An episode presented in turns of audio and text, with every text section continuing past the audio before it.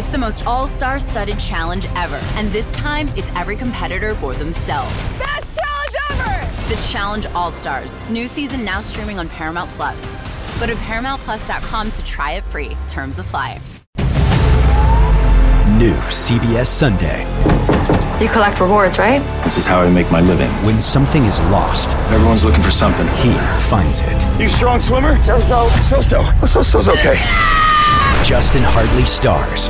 How you survive? You make quick, smart decisions, and you never let panic take the wheel. Sounds cool. It is cool, actually. Very cool. Tracker. New Sunday on CBS and streaming on Paramount Plus.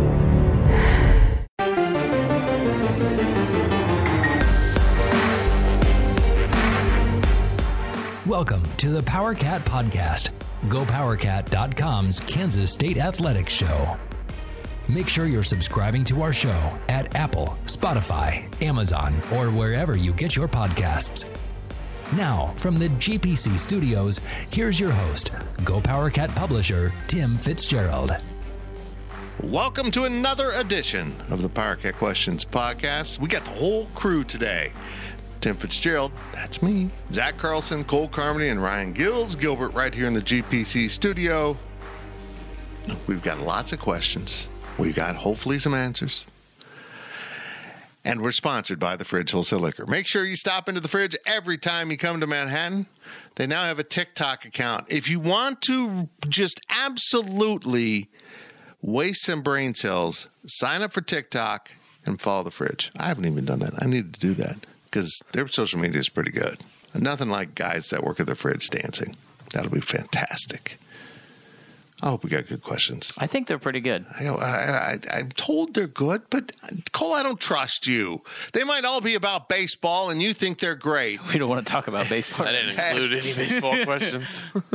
Yeah, that baseball didn't do so well in the first round of the Big 12 tournament, but I'm looking at it this way.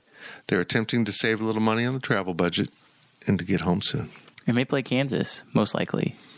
So maybe they'll be able to win that game. By the time you're listening to this, you'll probably know. The same KU team that has more first and second team picks than That's than pretty K-State crazy, isn't it? And uh, finished well below the Wildcats. Hmm. It's a Fitzgerald coup. Oh, we, we just recruit really well. We can't coach worth a damn, but yeah, we, we recruit really well. Let's get going. I, you know what? You know I love the fridge. You love the fridge. You need to be at the fridge. I need to be at the fridge. I got some stuff to pick up at the fridge. Make sure you stop into the fridge. And now here are your questions from Cole. First question comes from Exhausted Nihilist. Name one thing you would like to see Coach Klieman improve for next season. He needs to be less careful about how he motions in press conferences so I can make more snarky photos. He's gotten very careful about the chopping around me because I did a whole phase of that. He, he's, uh, but in all seriousness, uh, I want to see if this defense can take the next step. They lost some key pieces, but they've talked a lot about how they're really settling into this defensive scheme and might be able to add some more stuff to it, um, which I find fascinating because there's hardly any players, Daniel Green, of course, that are left from when they put in this, the system. Uh, but I think the coaches now have a better grasp of what works in the Big 12, uh, what's effective against different schemes, and, and I think we're going to see that. If the Kansas State defense takes that next step and becomes disruptive um, more consistently, but also takes away the run game, um, it's really going to free up the offense for big things. And you- go back and look at the games where K State had issues. You know, Texas, the defense just broke down. They just couldn't handle it. So, if you can get that level of consistency on the defensive side of the ball, honestly, like Iowa State, I mean, if you could have an Iowa State like defense and an offense to go with it, what's remarkable remarkable about Iowa State's defense was the offense was not helping. They were putting the defense in bad situations, and they're still responding. So, if you can get that kind of attitude on your defensive side to go with an effective offense, you're you're going to win the Big Twelve. Was Iowa State the number one defense last year in the Big 12? They were up there until I the think last they were game. top three, maybe. They were up there, and then TC was it TCU that Yeah. absolutely destroyed them at the end and skewed all their stats. So yeah, but they were really good all year long. My answer to this question, specifically when it comes to Coach Klieman, um, I, I feel like the aggressiveness was taken up a level this year. Um, and I really appreciated that because in today's day and age of football that is so analytic driven, I felt like K State was kind of behind the curve with that before last season. Like there'd be times where it'd be a fourth and two from their own 40, and you're like, the analytics say to go for it, and they would punt the ball. But this year it was the exact opposite, and they were much more analytically driven. I, I think to me, I want to con- see that trend continue. And the thing that really showed me that I think it will was in the game against Alabama. And I'm sure everybody remembers this, but K State goes for it on fourth down. They don't score a touchdown. They give the ball back to Alabama. Um, then they call timeouts after they get a stop on first down. To me, I absolutely love that move because you're trying to buy yourself another possession. And in a game where you are out talented, you are out Jimmy and Jode, you have to find a way to gain those extra possessions to win the game. He's never had to do that at North Dakota State. That was all the talk was how do you how, how does he manage not having the kind of dudes that he did at North Dakota State, right? Well, to me, whenever K State has played teams that they should beat, they do beat them. But whenever they play teams, but take out Oklahoma, that maybe it might be kind of tough, they haven't really gotten that job done. That changed last year, and I think a lot of that had to do with analytics. So I'll say continued aggressiveness and continuing the analytical trend and following those, following what the data says because the data wants you to be aggressive, and I think if they can find a way to continue to be aggressive, it's going to help a lot. I think for me, it's not necessarily an on the field thing, but it's the continued increase in the level and stature of recruits that they're getting to commit to the program. I think that, you know, last season with Avery, I think that was a big jump up and a big stepping stone. And I think that, you know, if you can continue that trend of at least, you know, having one marquee top 24 7 type of guy that's a four star, I think that, you know, you're going to bring some more guys in and, you know, open some more doors, hopefully. So th- that's what I want to see is just, you know, uh, at least a recruiting class for the next season that is at least similar in stature to what last year was. This isn't something that necessarily needs to be improved, but prove to me that you can win without Deuce Vaughn on your team. And I know he did that in year one, but this was kind of the DNA over the last couple of years. Deuce Vaughn, everything revolved around him. He's not going to be here. Uh, not necessarily something that needs to be improved, but just prove to me that you can win a different way. Zac, I'm going to touch on your point. I think that as far as the recruiting goes, last year was so unique because of all the top kids in the state of Kansas.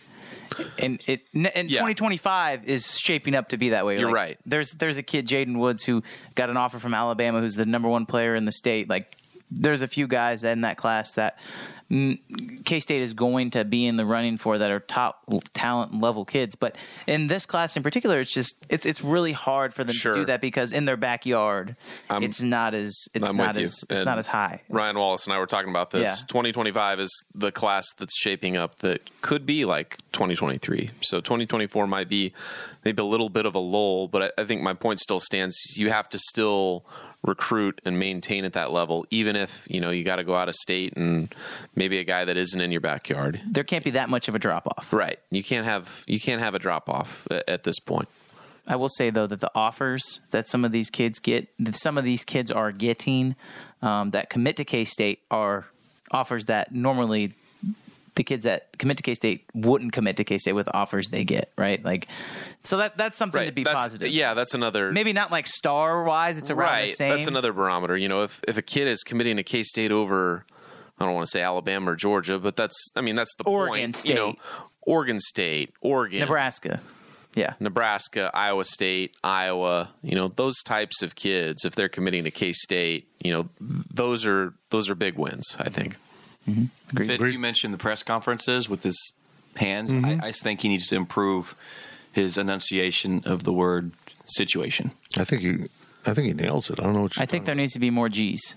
Situation. Yeah. Just get the second one in there. Situation. Mm-hmm. I like it. I, I I don't want him to ever change that. We all kind of silently chuckle at every press conference when he. And you I make like eye contact with somebody every time you look over and somebody's looking at you. My favorite part is when he once said a situational situation. I don't. That was good. I liked it. He knows he does it. I know. It's amazing. I did now. I think he knows he does it, and he does it anyhow. Yes. Very good. Uh, next question comes from Exhausted Nihilist once again, sticking with the theme. Name one thing you would like to see Coach Tang improve for next season. it's hard to do that after an Elite Eight. Final Four. yeah. Come on, man. What are you doing exiting the tournament so early?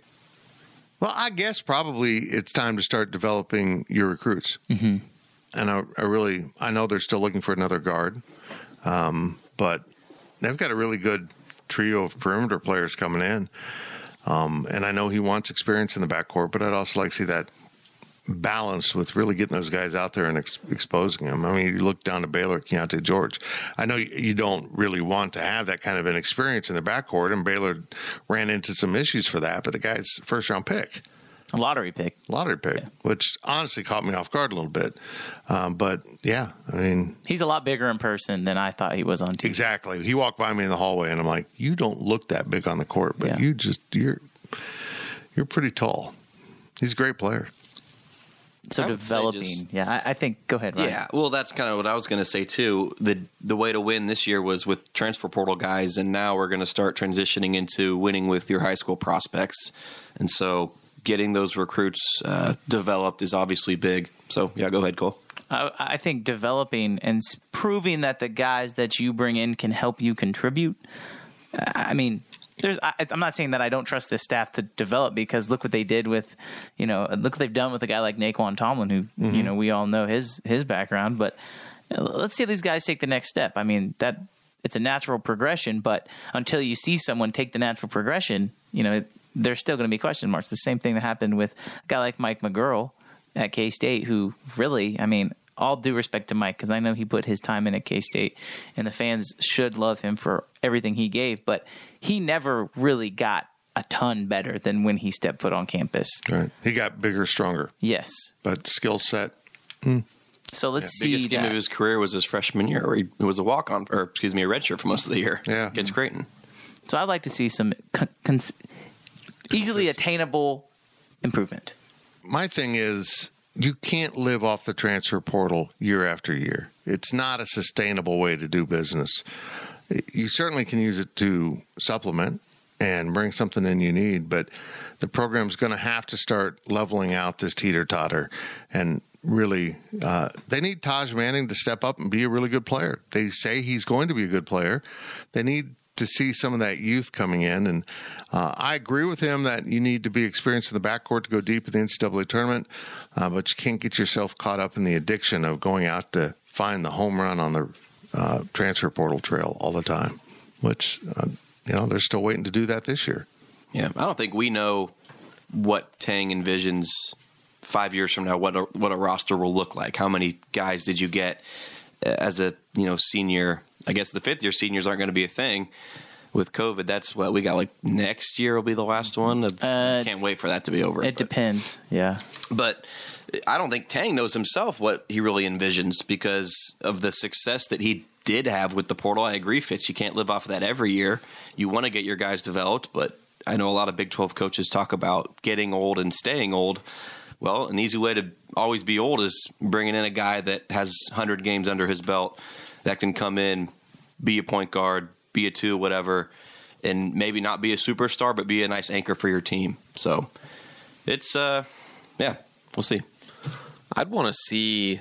I know K State went 11 and 7 last year in Big 12 play. Yes, it was good enough for third in the conference, but I would like to see some more conference play consistency because there were times and stretches during the season you're just like, yeah. I don't know what we're getting with this team. Mm-hmm. So, you know, obviously the postseason run, I mean, even the Big 12 tournament, they lose that first round game. you're just like, what, what are they going to do? And then they draw Kentucky. You know, that was probably one of the best games of the year that they played. And, you know, they make the Sweet Six make the Sweet 16, make the Elite 8. You know, it was it was rolling at that point, and that's ultimately what matters. I think when you look at the success of a season, it's about that NCAA tournament. Nobody's going to remember the the conference championships or you know getting close like that. But I think that having longer stretches of consistent play is going to be key because I think that if if they had you know a little bit better January or February, maybe they make the final four and they overcome Florida Atlantic. Mm-hmm. So I think that, you know, that goal should be 12 wins, I think, at this point. They won 11 last year. I think 12 would be a good number. But even then, you only. It's tough right Kate, now. Kate, right. But Currently. Kate, sure. I'm with you, Gills. But KU winning 13 games last year to win the regular season conference championship outright, I, I think that's pretty attainable for K State to just you know find two more games to be 13 and five and kind of be up in that conversation. You go back and you look at some of those games and you just you shake your head because there were games where that you can find a way to scratch out two more wins. You got a conference championship. Mm-hmm. I really hope that Tang continues to listen to other people's opinions. You know, we talked about last year. One of the assistants had mentioned how eh, they were working too hard. You know, they were losing. I think they lost three out of four, and it was you know Tang mentioned somebody was in his ear and said, "Hey, why are we working so hard right now? You know, we're in the thick of Big 12 play." And they they dumbed back the practices. They had fresher legs. They started winning, and so just keeping your ears open. If you're Jerome Tang, uh, he did that really good in year one. Keep that up because the way that I'm sure he thought he was going to be a head coach when he initially got hired. I'm sure that's changed a lot to where we are now with having a season under your belt. I think when you get complacent, you stop getting better at things just in general in life. And so he's got to continue to let his entire staff uh, continue to help him. And I, I think that 100% they will and he'll listen. But that's not something, again, that he can necessarily improve on, but just just keep getting better at that, if that makes sense. And don't remember the assistant coach that suggested changing the starting lineup. He's not an assistant coach right now. I'm sure that that'll That's be in the gonna works. I don't know. He's verified on Twitter. I don't know. Yeah, he's got enough money to Big fork out time. the Elon. Yeah. Yeah. Especially now. I need to get on the settings or something. Every time I tweet, it doesn't send. It waits like 20 seconds. Oh, that's what. And it's like, are you sure you want to hit? Are you no, sure that's, you want to? that's, what it does. Yeah, that's everyone. Everybody? On- Oh, I no, thought that no, was just me. No, on everyone that's verified. Yeah, I want to. Is there a setting on that? There's I got don't to be a think way so. to turn that off. because it's I like a really hate it. It's an edit thing. It's they want to make sure. yeah, I, I, got- I understand why, but a lot of the stuff, especially when there's games going on, it's boom, boom, boom. You want to be live updating on Twitter. You Imagine. don't want to be 30 seconds late. Yeah, Imagine. just pretend you're an assassin and double tap that crap. Just t- t- right. Okay. Two taps. Okay. Okay. Next question comes from Americat. Has Jerome Tang found the secret sauce to getting an edge in the transfer portal? Being patient? Mm, not yet. It worked last year. Let's see. I'm, I need more results in one year. I mean, they are being extremely patient again. Uh, I mean, I don't think it really worked last year. Like, there's no way they were they were banking on the Keyontae thing working out. It happened, great, but I don't think that that was part of the plan since April or May of last year. You know, Yeah, I agree. I think you go back and you look at the things that happened last year, like Antoine Davis. If Antoine Davis comes to K State, Keyontae Johnson's not at K State. So, like, things fell in their lap. And when, Nigel Pack stays. I don't know if Keyontae wants to come. Correct. Well, I don't know if they go after. Like, do they even go after Keyontae? Like, there's so many things that had to happen last year that did, and the stars aligned, which is great. And I think that's what makes this staff so good is that they're they have a plan, but when that plan goes off the rails, they're pretty good at straightening out and, and making new rails and finding a, a way to get back on the track. So. I don't know if it's necessarily a good thing, but it's kind of one of those things where, like, unless we really, really feel like we want this person, like, we'd rather settle later. Like, I feel like that's kind of what how they feel. They would rather settle on something at the very end as opposed to settling in the beginning. If that makes to- any kind of have sense. to go back and look, but like Bebe and David N'Guessan, like those were the guys they were getting this time later. David, David was earlier. Yeah. He was okay. Well, he was right around this time. Yeah, because I remember that. that's like the, I'm sorry, but K State could have went to the Elite Eight without those two players. Bluntly put, so I- I get I get it because they had success in the portal and it was delayed for a little bit, but.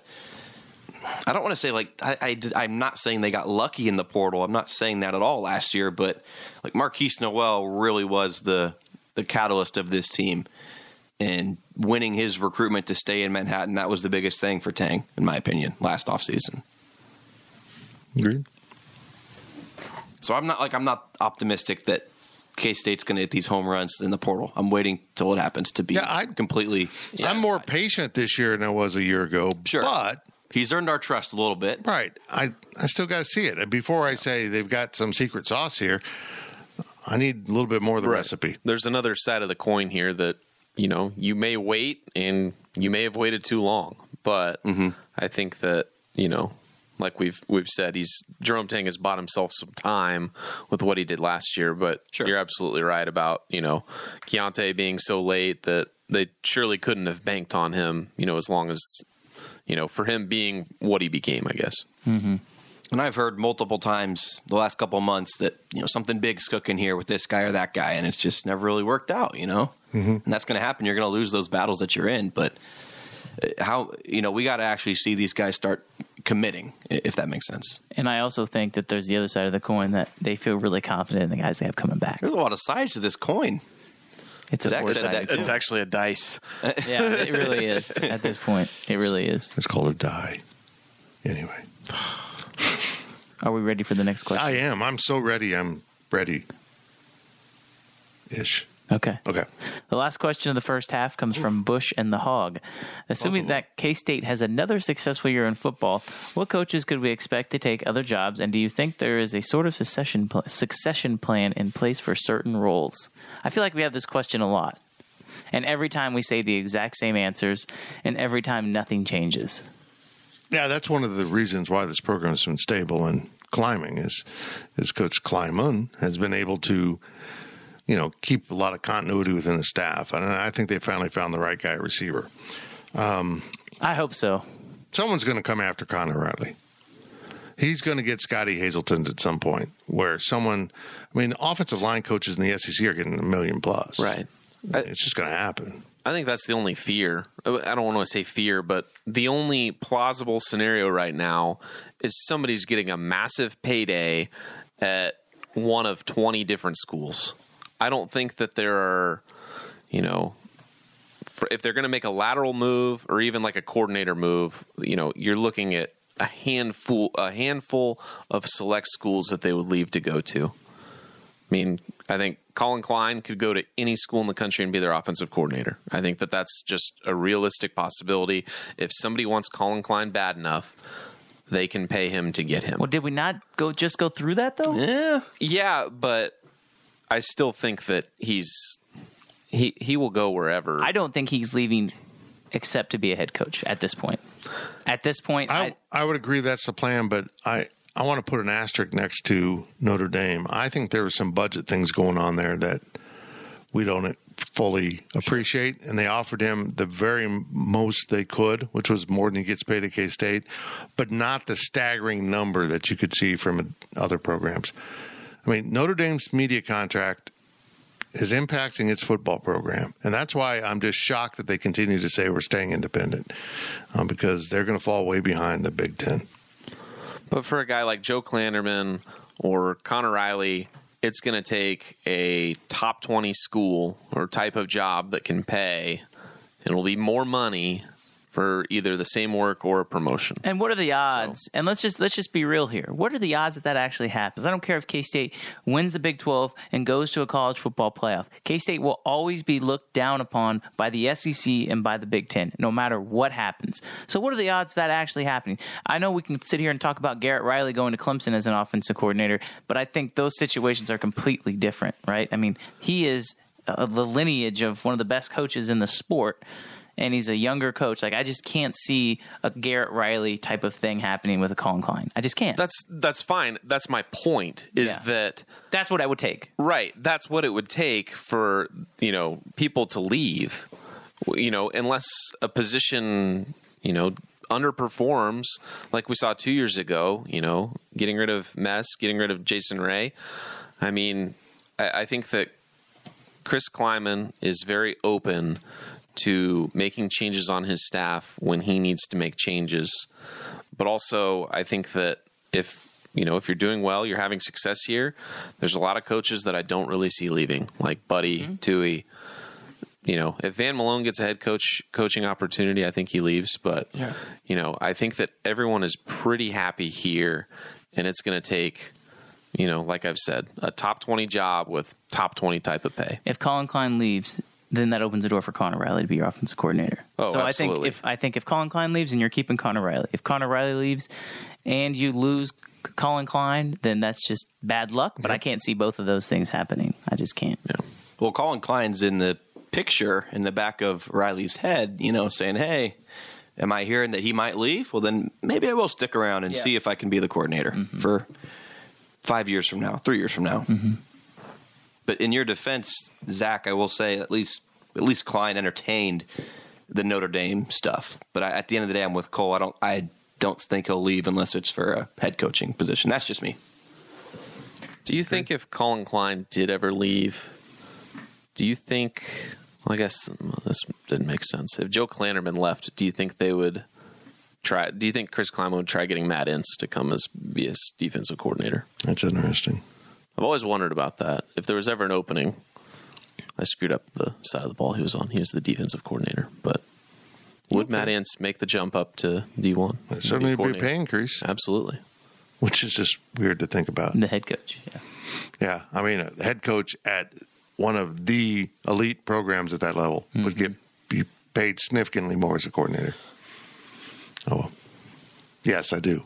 By the way, and I think they'd also go knock on Scottie Hazelton's door again mm-hmm. because I, I, think there's a sense of regret. That was a more money move. That wasn't necessarily more happiness move. That's it for the yeah, first half. I totally was waiting for Cole to ask another question. Then Cole didn't ask a question. So then I realized, oh, that was the last question. Cole's not going to ask a question. So now we're going to just start these ads right now. GoPowerCat.com's PowerCat podcast continues after this short break. When you need mealtime inspiration, it's worth shopping Kroger, where you'll find over 30,000 mouthwatering choices that excite your inner foodie. And no matter what tasty choice you make, you'll enjoy our everyday low prices, plus extra ways to save, like digital coupons worth over $600 each week. You can also save up to $1 off per gallon at the pump with fuel points. More savings and more inspiring flavors make shopping Kroger worth it every time. Kroger, fresh for everyone. Fuel restrictions apply. Welcome back to the Power Cat Podcast. Now, let's return to the GPC studios. Welcome back to the Power Cat Questions Podcast, sponsored by Fridge Wholesale Liquor. Oh my gosh, I, I just haven't been up there. I, I need to go buy some Pacifico in bottles where it belongs. That was a, That's a hot take. Not in cans or on tap. Uh, well, on tap's okay. Cans don't work for Pacifico. I don't know why. does Pacifico tastes good on tap when certain somebody's pouring it for uh-huh. you. Right? It tastes delicious. Well, mostly because you put your thumb in it every time you pour me a beer. I don't quite understand why you do that, but it does add a little salt. It does. Enough of the setup. It's for flavoring. These are the questions that you've asked us at Wabash Station. Everyone gets to listen, but you got to be a member at Go Power Cat, one of our VIPs, to ask the questions. And now Cole's going to read more of those. First question of the second half comes from KSU Cat 80. Can Cooper Beebe realistically enter the Ring of Honor? I know oh, where they're getting, and, and do you know where this is coming from? He he had a interview with Pro Football Focus. They did a, an exclusive interview with him, and he said part of the reason he came back was a so he could graduate, and b because he wants to be in the Ring of Honor.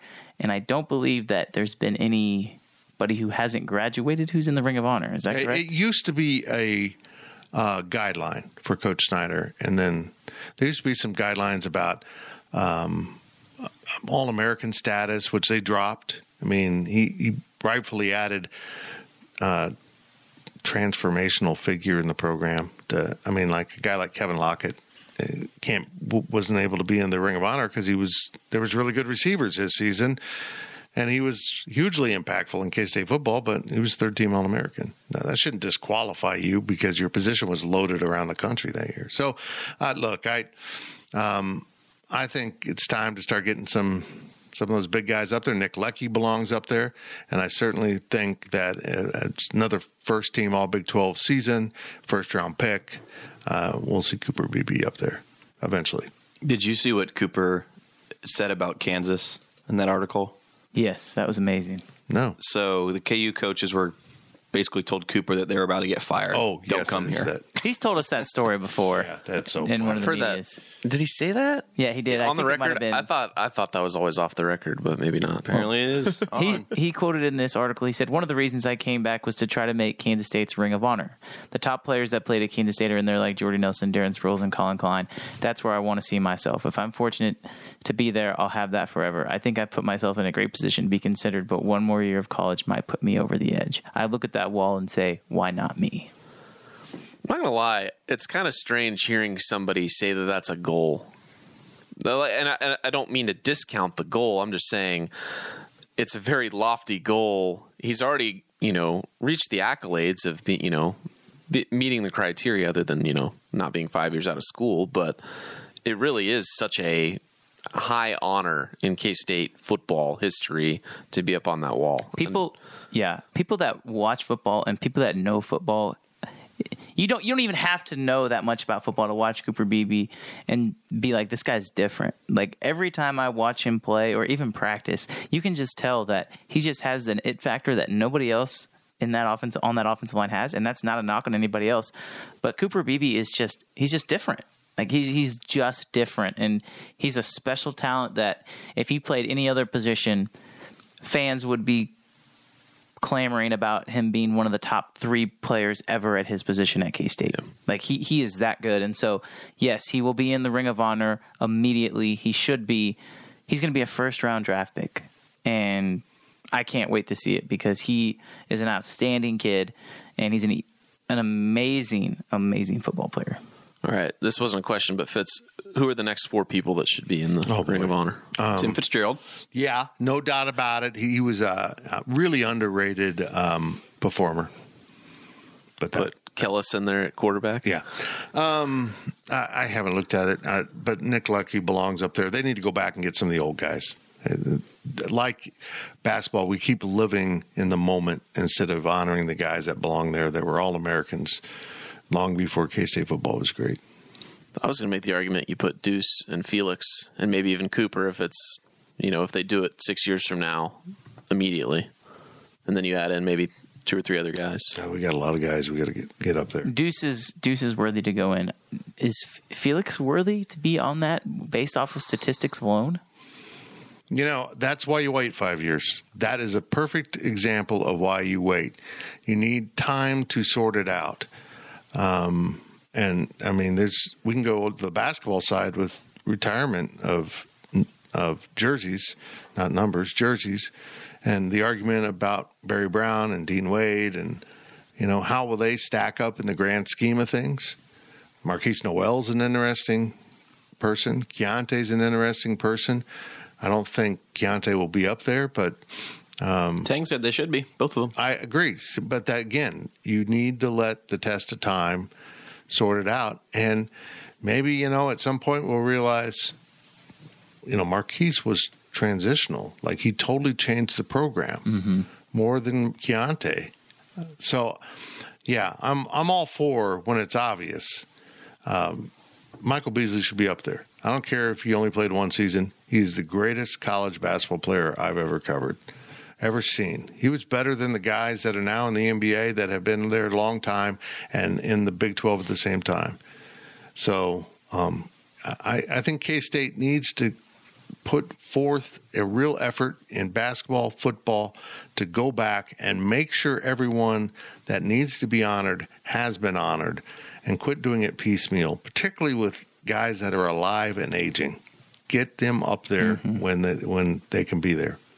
It is a lot of it's about the foundation that you lay, right? And to go back to Cooper, what if Camden? He didn't have to be an All American or anything like that, but he starts for two years, three years, and is a solid contributor to a, a Big Twelve championship team. And when you think of the last name Beebe, you don't just think of Cooper. And that whole, I know the family's got a really good, a really good set of DNA uh, in them. But yeah, it's it's not about what you do when you're here, but it's, it's obviously the legacy that you leave and moving forward how your respective program, uh, you know, plays. Yep, agreed. Next question comes from Power Cat Ryan. Which current football players would you place in the top 10 at their position all time at K State? Do Will Howard, Cooper Beebe, and Ben Sinnott make the list? Beebe, yes. Cooper Beebe. Beebe, 100%. 100%. Sinnott might because there's been so few tight ends. I mean, I mean, you'd have to go back. Got the ball for scores. Yeah. I mean, there there was you know some guys pre Snyder um, that stood out. Russ Campbell comes to mind. Um, and early years of Snyder, he threw to the tight end. So you know you see some other guys Travis Tannahill's top 10. probably. Um, but before that, there was even some great ones. So I, I don't know. Uh, it's hard to say on on Will. I think he's very close to top ten, but they've had some great quarterbacks. If you, you just have to, if when you do this, I feel like you have to just say from Bill Snyder. Like that has to be your starting point. And I know that's maybe not Well- dis- maybe that that's maybe that's disrespectful to the people that came before Bill Snyder, but kind of like we talked about on Fighting Never Fighting with Mark Porter, it's like you know, there are two distinctive timelines in K State football history. You have pre Bill Snyder and post Bill Snyder. It's like Yeah, I agree. BBS and ABS. Yeah, I, I don't know what that means. Before but Bill Snyder. um, Bill Snyder. okay, I get it. Um, okay. yeah, I He's the mean, historian over here. Come on. uh, Lynn Dickey and and Steve Grogan certainly are in the top Yeah. ten. I mean, they not only were great college quarterbacks, but they were great Mm-hmm. NFL quarterbacks. Um, and, you know, you just start then with Chad May. We're going to get going here. Michael Bishop. Um, Michael, Al. Or L, sorry. Not Al. I'm thinking of don't call me Al. Sal. yeah. Sal. Did he play quarterback? Jonathan Beasley, um, who's still underappreciated, but I think you know he didn't win a Big Twelve title, and that's Ell's big thing. But I think he was a better quarterback than Ell. Roberson. Josh Freeman. Josh Freeman, again, not a Snyder guy at all. Never played for Snyder. I'd love to have seen it. Um, Are we going to throw Jake Waters into that mix? I knew Zac would. If you didn't say that, Zac would have mentioned it. I'd probably put Will above Jake Waters at this point. Yeah. But I think you've only seen one year from Will Howard. A lot of this depends upon how he performs this year. I would agree with that. And it was half a year, really, that he was successful. Played in eight games, I We, believe. we didn't mention that guy that's the offense coordinator, Oh, yeah, that's kind of important. Collin Klein. Who? It's really impressive the number of great college quarterbacks Kansas State has had. This is not translated to the NFL, but as I often point out, they're not in charge of th- their job. Isn't to make NFL players; it's to win college football games. And and I see programs around the country that are really good at putting guys in the NFL that don't win that much. Texas, and uh, you know, there's a handful of programs that get elite players and also win. You know, Georgia, Alabama, Ohio State. Is Daniel Green in the top 15 of middle linebackers? This is a school that's had very good middle linebackers. I don't know if Daniel Green is in the top 10, but I think he's in the top 15. And I could I could make an argument that he could be in the top 10. He is very underappreciated, especially if he has the year this year that I think a lot of people think he's going to have. A consistent f- starter for 5 years. It is hard to deny that. Yeah. It is hard to deny that. Uh, you know, his injury season last year, uh, I think, um, has led people to sleep on him. They think they don't realize how beaten up he was, and if he's healthy this year, I, I'll say it, I, he could be flirting with Ring of Honor type things if he has the kind of season he's capable of in 2023. he is going to be a first team All Big Twelve, and he will he will fight for Defensive Player of the Year. Right. He is not going to get any votes or anything in the preseason, but he is going to have an outstanding season. I know, uh, and um, because of the five years, the longevity of his career, his stats will pop out. Again, you'll get to this five years down the road and look at that and go, "Wow, look what he amassed during his career, ending as a top player in the country." I, so he's got he's got a great range of um, where he could end up in the the history of Kansas State football. He could be seen way up there as one of the elite linebackers, or he could just kind of fall back into the crowd. Mm-hmm. He's got to have a big year. Those four would be probably the only ones that would be in worth discussing about a top ten of their position, right? Probably. You know, when you think about history of college football programs, you know, especially now 120, 140 years, you know, since the beginning of a lot of programs, at any given time you probably do have a handful of guys on the team that are just mathematically going to be mm-hmm. top 10. Mm-hmm. So, you know, it'll you know, as time goes on it'll definitely decrease, but kind of an interesting thing to think about that there probably are guys on the team that are top 10. Great, good question, Ryan. Uh, next question comes from Call Me T22. What does the latest news out of the Big Ten mean for the Big 12? How can Brett Yormark capitalize? Fitz. I, I don't know if there's a way for the Big 12 to capitalize on this. Making sure the ink is dry on everything. Would you like to elaborate some backstory for Yeah. some of us sitting at the table who don't? know Well, what you're Kevin talking about? Warren, the outgoing or done, I don't even know what his status Yeah. is now with the Big Ten. Their commissioner made some promises during the negotiating. We all thought, wow, they they took care of this awfully quickly. They, they got CBS for this and ESPN, or whatever it is. You know, they just they signed three major entities.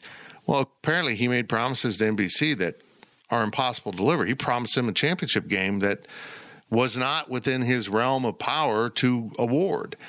Uh, and he's also promised him night games that programs are saying, no, we're, we're up north. We not we're not playing night games in November, and I understand that. I mean, at some point, um, whether it's day games in the south or night games in the north, player safety has to be a concern. It's too hot. It's too cold. Um, you know, this isn't professional sports where you're going to, the guys are paid to do it and they've got all the elite medical staff there. This is college sports. They have very good medical staffs, but um, I just think you got to be more careful about this. Uh, so basically, the, they announced their media deal without the signatures. I, I, I mean, even K State with the Chris Klieman contract, we all knew it was coming. They didn't announce that until the signatures were on the mm-hmm. on it, and everyone had been vet. Everything had been vetted by attorneys, and this is this is incredible. But this could water down this deal. NBC could get out of some of what you know if they're not going to get that championship game. I think they have every right to retract. Now, the where it becomes interesting is since it's not signed, does the Big Ten say, hold on, we promised you things that you can't deliver? We can't deliver. So do you want to still do this contract? What's it worth to you? And the second they say, well, 75% of what we offered, the contract's not signed, I can see them going, okay, we're going back to the market then. That's where it could impact everyone because now, I mean, we look, we talk about it from the Big 12 perspective, but what if NBC says, screw you? You just just totally lied to us. We're going to just take everything for the Pac 12. We're going to give them a deal. So that's where there could be some fallout from this. Or uh, that doesn't happen. And let's be honest, nobody's eager to jump in bed at the Pac 12. It's teetering on the brink. And um, despite the ravings of some people on Twitter, it just doesn't draw the audiences for viewership that other other conferences do. So uh, maybe this comes into this. People are like, well, what if the Big 12 adds four more teams? Uh, is it going to water down the contract? Well, no. I mean, ESPN um, is willing to up their bid if they get more games out of quality, you know, proven programs. But at some point, you're going to have so much more inventory. You're going to have another level of your inventory to sell, and does that bring NBC into the the possibility of the Big Big Twelve in the future? I mean, if the Big 12 goes to 16 or even 20 teams um, in the life of this contract, that could very possibly bring in another another entity to broadcast with. I mean, it's it's about inventory. It's about your number of teams, your number of games. It's not just a flat amount to a conference. It's all calculated in. NBC's probably really pissed right now. I mean, they were literally lied to in a negotiation and promised things that can't be delivered. Uh, I mean, that literally, yeah. he promised them something that belonged to someone else.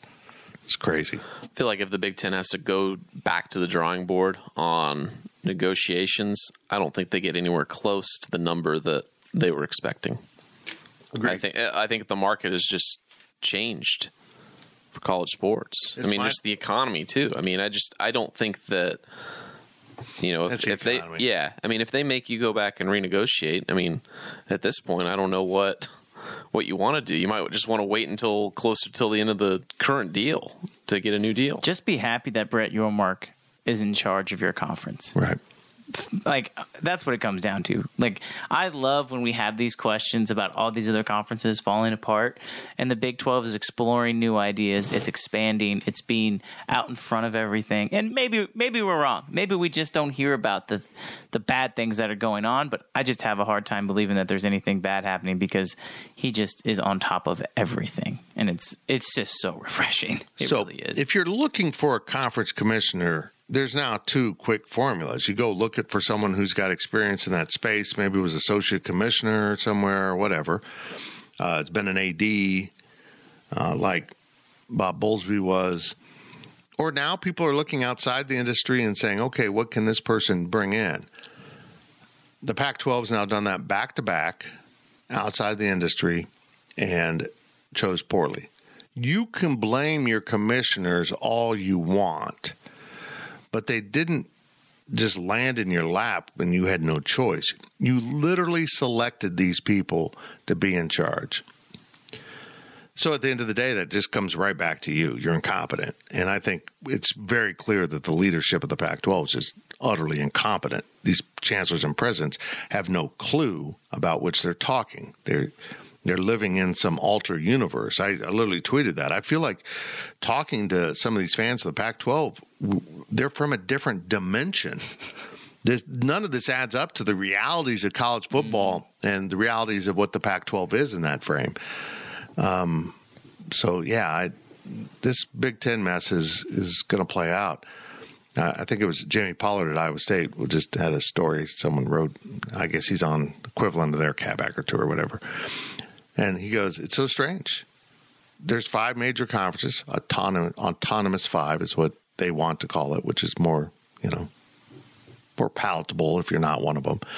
Um, and right now, the SEC and the Big 12 are the stable ones. Mm-hmm. We have literally never been in this position. He's been there almost 20 years. Never before has he been in this position that the Big 12 is the stable conference. And he pointed out what I think a lot of us feel shedding Texas in particular, Oklahoma is a different story, has brought a sense of peace, calm, and unity to this conference, the likes of which they've literally never seen. Because from day one, Texas was strong arming the Oklahoma schools, the Texas schools, and coerced Colorado into voting their way on everything. And they were the bullies. The they were the bullies. They literally are. Um, so yeah, um, you know this this might be a another way for the Big 12 to find some more income. And let me just say, if there's one commissioner out there right now that can translate it into actual dollars for his member institutions, he's in charge of the Big 12. Mm-hmm. On that same note, the last question of the podcast comes from Woody Shade Dog. Is there a legitimate chance UNLV or San Diego State could be added to the Big 12 instead of, oh God, Utah or Arizona State? Yeah, yeah. In fact, I almost sense that the the, the list right now is Arizona, Colorado, which um, our buddy Berry Tramel out of nowhere, who hasn't really been hmm. known for reporting a lot on conference expansion, reported that Colorado's ready to go. Right, that might be June one. It's coming up, um, and then San Diego State is the third because I think the the Big Twelve hasn't just taken non P5 schools, they've they've found the ones with the incredible growth potential that can do things that you know you, you bring on well just look at utah. Look at utah as a perfect example and tcu and granted both of them had good football programs particularly tcu before they were power five. But given the opportunity tcu plays for a national championship. Utah thinks they won seven national championships um, but there has been amazing progress. San Diego State might be the next one. They want to be in the Pac 12. I don't blame them. That's their neighborhood. Mm-hmm. But if that's not available, I think they they would jump at the chance. The UNLV play, I'm I think that's going away simply because the ACC being in flux. Uh, but yeah, I, U, UNLV has a legitimate shot if they want to add more than three schools in the West. I know a lot of Utah fans want to say what's going on, Twitter isn't reflective. Yes, it is. I mean, I had a national writer slide into my DMs and goes, You having fun with Utah fans? They're the most toxic group of people I've ever come across in all my years of doing this. Uh, guys, uh, you know, I threw this anecdote on Twitter. I talked to an associate commissioner, assistant commissioner at Big 12, who brought it up. How about those Utah fans? I'm like, Oh, they're a handful. And he goes, Yeah, believe me, we're aware of the problems. Hmm it, it you know, it's it goes back to what I just said about Jamie Pollard. We've never seen this kind of unity and, you know, in our conference. Do you really want to bring in someone who openly says we don't want to be here? We'd prefer to be somewhere else. And, and look, all of us, every every school in the Big 12 would take an SEC offer. Uh, every one of them. I mean, the money's just too much. But when you literally have a school saying, "Well, we really want to be in the Big Ten. We'll we'll come hang out with you for a while, but when we get an offer, no, you don't even bring them in. You don't want that instability right now. So why not Arizona State? Arizona State's been pretty standoffish. I think at the end of the day, it will be Arizona State as a third school. And I think that honestly, it would make a lot of sense if you had Arizona and Arizona, Arizona State come together. Um, yeah, I get that point, but I think it opens up so many avenues that you can even do in the state of Arizona. Like there's so many things that you can do if Well- you get both of those schools. Just go back to Brett Yormark's Mexico play. Yeah, I mean that. Yeah, Adding Arizona State gets a hockey school in the Big 12 That's yes, with a really nice arena. that plays NHL games for Are you ready not a for- good reason. This is a, your random anecdote because this is going on right now. But the SEC wants to move their baseball championships, which is a major thing for that conference. That is a major thing for It's that a, conference. it, in a lot of schools, it's above basketball in importance. Right. They want to move their baseball championships to uh, an indoor stadium. Well, somebody brought up the idea of going to Arlington, which they can't do right now because the Big 12 is there. Well, what happens if you get the Arizona schools is then all of a sudden you can use the Arizona Diamondbacks for the Big 12 and you have the same So you're saying that the Big 12 should lay down to the SEC. No, I'm saying that if you have the air, it just opens up other avenues. And Right. I think you're giving Texas the middle finger by saying, okay, you guys want this place? That's fine. We'll just move right next door with our schools that are in the backyard there too. Uh, I'll be blunt. I if I could pick on three more schools to add, it'd be Arizona, Arizona State, and San Diego State.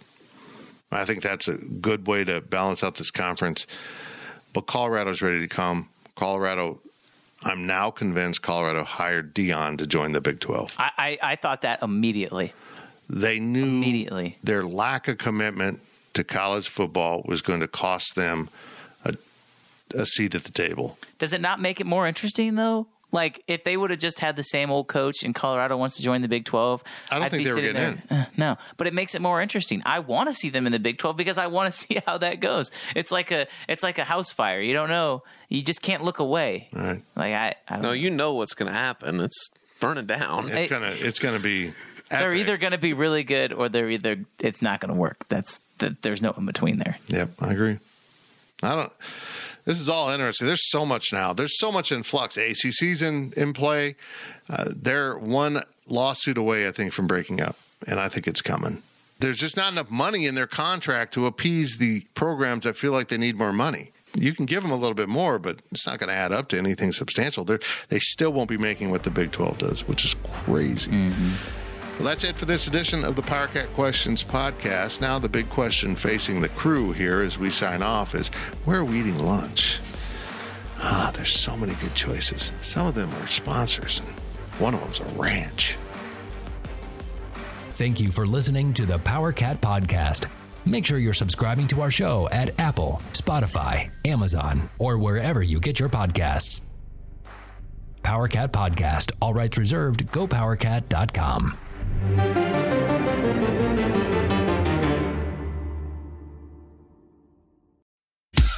Every sport has their big, juicy controversy. Boxing has the Mike Tyson ear bite. Cycling has Lance Armstrong. Baseball has its steroid era. Curling has. Broomgate. It's a story of broken relationships, houses divided, corporate rivalry, and a performance enhancing broom. It was a year I'd like to forget. Broomgate. Available now.